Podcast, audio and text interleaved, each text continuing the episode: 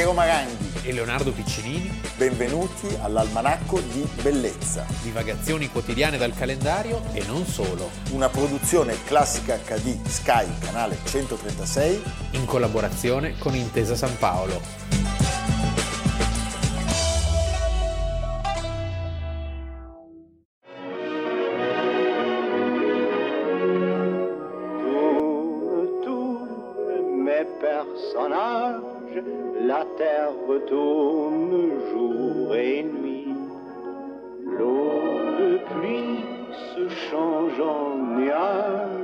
Et les nuages retombent. Almanacco di bellezza, 15 maggio, abbiamo iniziato con La Ronde e la Ronde ci porta a parlare di un grande scrittore, di un grande drammaturgo e di un grande medico. La Ronde che sarebbe il girotondo, il girotondo. anzi Liebesreigen, girotondo d'amore, il vero titolo 1897, stiamo parlando di Arthur Schnitzler che non c'entra con la Wiener Schnitzel, però siamo sempre a Vienna. Siamo sempre a Vienna. Quindi siamo, potremmo dire Wiener Schnitzel. Siamo superbamente a Vienna. Ti, ti, dico dei nomi così, te li butto come delle carte buttate sul tavolo. Sono gli anni in cui in una stessa città, in un tempo relativamente breve, contemporaneamente abbiamo il padre di tutti, sempre il numero uno, Sigmund Freud. Che con Schnitzer, tra l'altro, è ben eh, sappiamo. Egon, Schiele, Egon Schiele, Gustav Klimt, Adolf Loos, Karl Kraus, Otto Wagner, von Ugo Hoffmann. von Hofmannsthal, Ludwig Wittgenstein, Georg Trakl, Arnold Schoenberg, Oscar Kokoschka e l'elenco potrebbe e ancora, continuare. E ancora Franz Werfel. Sì, Josef Hoffmann. Gustav Mahler. Hai capito? Ma non ci fermiamo più. no. eh? Non c'eravamo solo noi due, Leonardo. No, però è un momento Non ci hanno veramente... voluto, non ci hanno voluto. Eh, Schnitzler è uno degli autori più stabilmente presenti oggi nel repertorio nei teatri di area tedesca e non solo. Il suo testo, da cui siamo partiti, Girotondo è un grande classico, però spieghiamo che cosa accadde allora, perché lo stesso Schnitzler fu molto prudente quando terminò il testo, sì. chiese di non pubblicarlo e di non portarlo in scena, temendo le ripercussioni da parte della censura. Il Se... testo non è pubblicabile, tantomeno potrà essere rappresentato, forse tra un paio di secoli. Invece si sbagliava, anche se il testo, quando fu presentato per la prima volta in teatro, malgrado le indicazioni prudenti sì. del suo autore, prima, perché sai chi glielo chiese? Prima a Berlino e poi a Vienna, chi glielo chiese? Max Reinhardt. E non si poteva dire fine, sai a Max Reinhardt eh, non si poteva dire di no. Non si poteva dire di no, no a Max Reinhardt. No. e non bisogna mai andare in Germania. Beh, non bisogna mai andare in Germania. La mia Adelina. No, diciamo, ci fu un processo per oscenità. Sì. Il famoso lancio delle, delle fiale puzzolenti dalle balconate e 36 arresti. E poi c'era anche un altro elemento. Il 1 febbraio del 21 la prima Vienna, racconta Schnitz nel diario, è turbata da tumulti, urla, dai palchi lanciano sedie, lo spettacolo viene sospeso, Schnitzel è ebreo. Le proteste sono anche motivate da antisemitismo, gli ebrei sono immorali, vogliono distruggere la nostra società, cioè c'è in quel momento a Vienna una sostanziale divisione tra la maggioranza della popolazione che è ferocemente antisemita, ricordiamo il sindaco Luger, e invece un'elite, un'elite decadente, borghese, poi dopo la prima guerra mondiale nulla è più come prima, perché certo. l'Austria si trova a essere solo una piccola nazioncina, Vienna è la capitale di un impero multinazionale. E eh, il nome di Schnitzler torna prepotentemente poi nelle vite di tutti grazie a un altro grandissimo maestro. Penso che prima dobbiamo ringraziare il destino.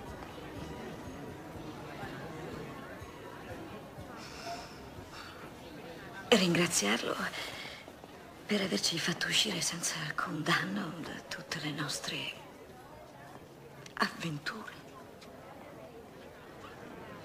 sia da quelle vere che da quelle solo sognate.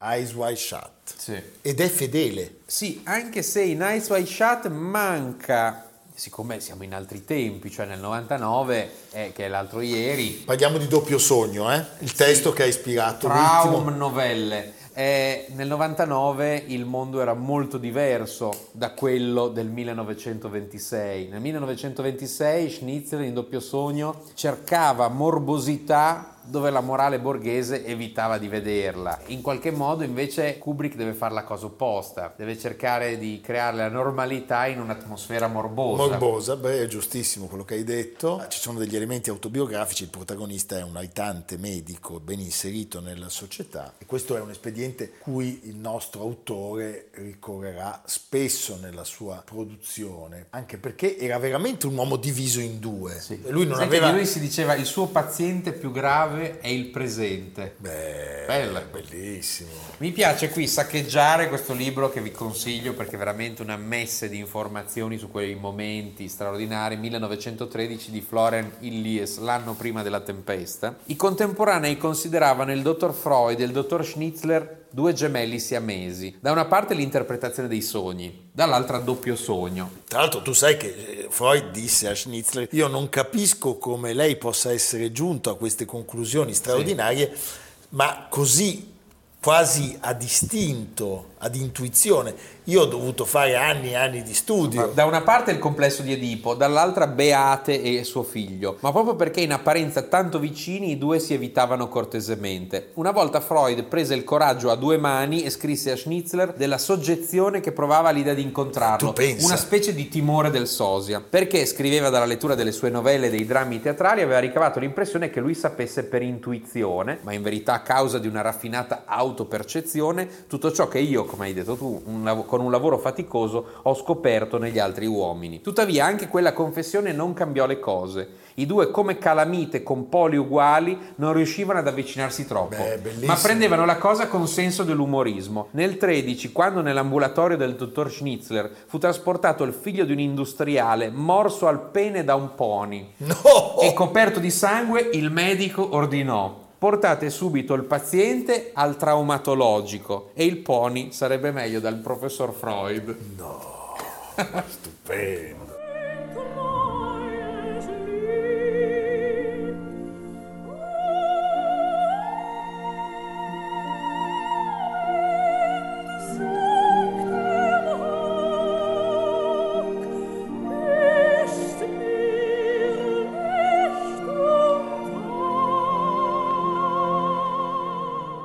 Abbiamo ascoltato la musica di un altro grande personaggio di quel periodo, sto parlando di Korngold. Tra l'altro ricordo che in un'altra sua opera, Il ritorno di Casanova, ritorno del di 1918, è l'oggetto di un film, quindi la riduzione per un film a settembre che verrà girato da Gabriele Salvatores con Tony Servillo protagonista. Ecco, parliamo su Classica anche della sua inclinazione verso la musica.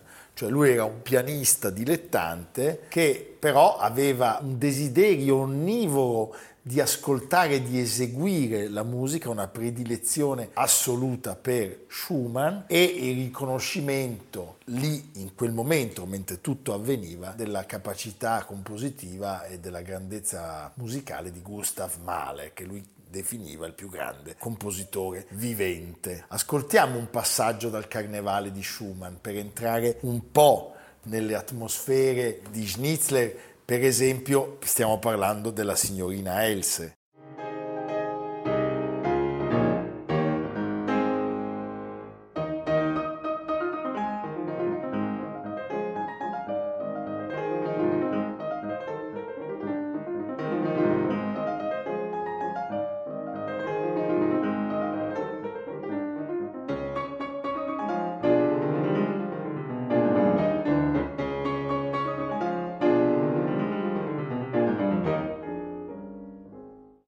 Chiamava il circolo letterario, Leonardo? Jung Wien. I giovani viennesi? Sì, chiaramente è un momento magico per la città. Mi piace anche ricordare che appunto abbiamo delle annotazioni di Schnitzler che aveva un rapporto con la moglie molto controverso, è una sorta di lacerante guerra di posizione, la definisce Illies, e eh, lo scrittore ricorda gli ospiti a casa sua tra cui Felix Salten, era quel magnifico brillante intellettuale viennese dal talento doppio, probabile autore sia del racconto Bambi, sia con uno pseudonimo certo. delle memorie di Josephine Mutzenbacher, ovvero la storia di una prostituta viennese da lei stessa narrata. Quindi da una parte Bambi, dall'altra la pornografia. Io- Felix Alten che Certo. poi avrebbe lavorato anche con Max of Fools. Sì, era questa ambiguità a costituire la particolare seduzione e forza sovversiva della Vienna di quegli anni. Adolf Loos inventò una definizione incomparabile per tutti i protagonisti delle sedute psicoanalitiche di Sigmund Freud, delle storie di Arthur Schnitzler e dei quadri di Gustav Klimt. Ornamento e delitto.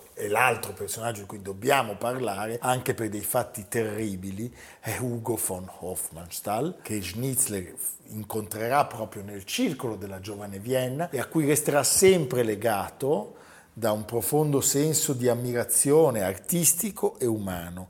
I due, ahimè, sono accomunati dalla tragicissima fine dei figli, perché non Sì. riusciranno entrambi a sopravvivere alla morte per suicidio dei due rispettivi figli. Cioè Hofmannsthal perderà un figlio nel 1929 e sarà stroncato da un infarto. Questo non si racconta mai, ma è una cosa terribile, proprio mentre si recherà al funerale del figlio morto suicida pochi giorni prima. E Schnitzler inizia una sorta di lenta consunzione quando sua figlia si toglie la vita a Venezia. Venezia che era una città da lui molto frequentata. Per concludere forse rubiamo una sua definizione, cioè essere uno scrittore per gente che non soffre di vertigini.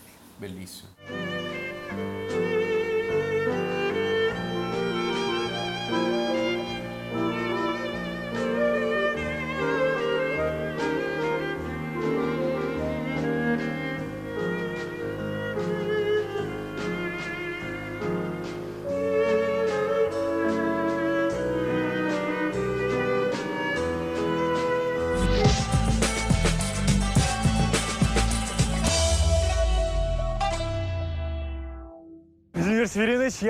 Очень, рассчитываю на вашу помощь. В чем? Надеюсь, вы поможете наполнить наш будущий музей картинами ваших друзей-авангардистов. Abbiamo iniziato, Leonardo, questa seconda parte con un contributo che ci mette di fronte a due artisti, Chagall e Malevich. Siccome per fortuna di Chagall abbiamo già parlato, oggi parliamo dell'altro. Malevich. Malevich. L'arte deve inserirsi nella vita e non stare appesa nei musei. I musei sono prigioni e cimiteri. In realtà posso dire una cosa, lui nei musei ci sta benissimo. Sì, Perché quando perché- andiamo al museo russo, Museo russo di Stato a San a Pietroburgo. San Pietroburgo, oltre agli splendidi Ilya Repin, Sì. abbiamo la possibilità di ammirare il suprematismo di Malevich eh, nella sua forma più netta, più chiara, più evidente. Sì, nelle sue opere più importanti devo dire che è molto bello anche al museo allo Stedelijk ad Amsterdam perché mh, lì c'è questo confronto che è molto interessante Molto e molto interessante. giusto tra l'astratismo di Malevich e quello di De Stil, quindi Mondrian, Doesburg. certo. E perché in effetti tutti vanno verso l'astrazione in quei primi anni del Novecento, però c'è chi lo fa in modo lirico, Kandinsky, ce lo fa in modo eh,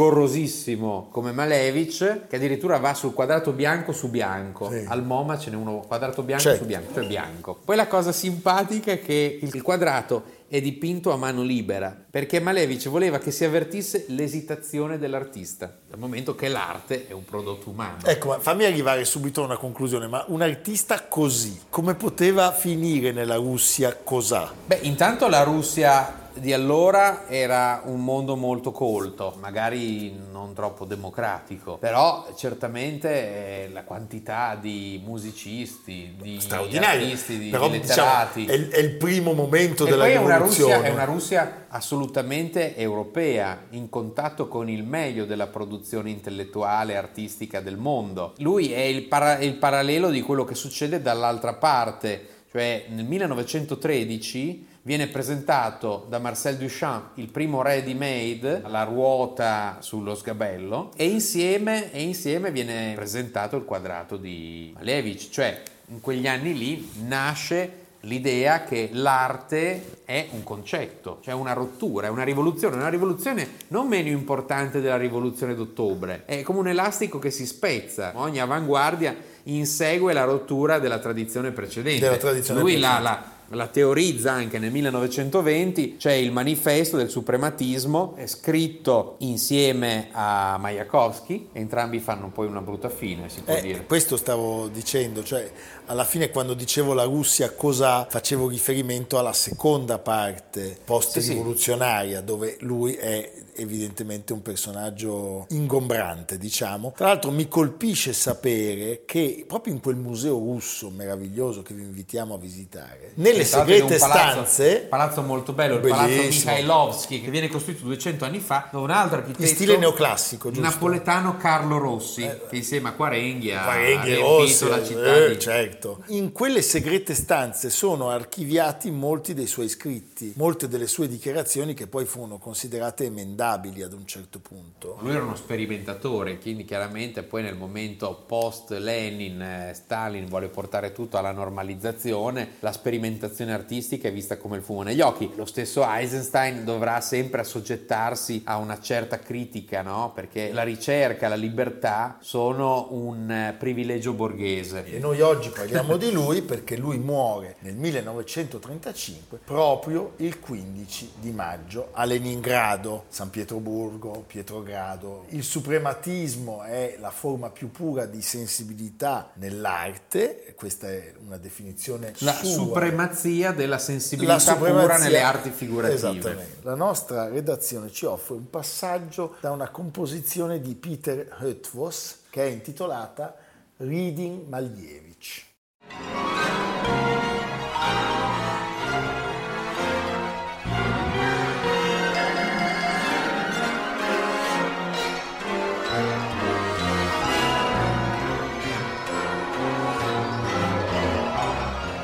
Questa composizione, pensa Leonardo, parte dal dipinto Suprematismus numero 56 proprio di Malevich come punto di partenza, cioè il tentativo di mettere in musica qualcosa che nasca da un'opera suprematista, da un'astrazione, cioè creare un'astrazione da un'astrazione, ma come è nato lui come pittore? Lui è un artista che osserva ciò che vede a San Pietroburgo, quindi appunto dall'impressionismo, il cubismo, il futurismo, fino ad arrivare a questa cesura netta. Per lui il quadrato è il, ehm, lo strumento perfetto, l'immagine perfetta per arrivare a quella che lui chiama il grado zero. Il quadrato per lui è la più pura delle forme. Ci pensi, noi abbiamo parlato tempo fa di Mondrian, un po' questa cosa delle intersecazioni, delle- no? questo rigore per un'immagine sempre la stessa, aliena da perversioni, da fantasie, no, sempre lo stesso linguaggio portato avanti con grandissima coerenza. Solo nel 1924, alla Biennale di Venezia, ci sarà la prima affermazione internazionale del suprematismo. Poi ci sarà un'importante mostra berlinese nel 27. Certo. Contemporaneamente a questa mostra il Bauhaus lo eleggerà a uno dei suoi, in qualche modo, padri putativi. eh, Ma gliene incolse però Sì. essere così apprezzato dai tedeschi, perché, sì, perché di fatto noi sappiamo che nel 29, quando lui espone finalmente a Mosca e alla sua personale, l'aria è cambiata. l'aria è cambiata e lui viene arrestato, anche per i suoi troppi legami col mondo germanico. D'altra parte sono passati 15 anni e quindi è anche,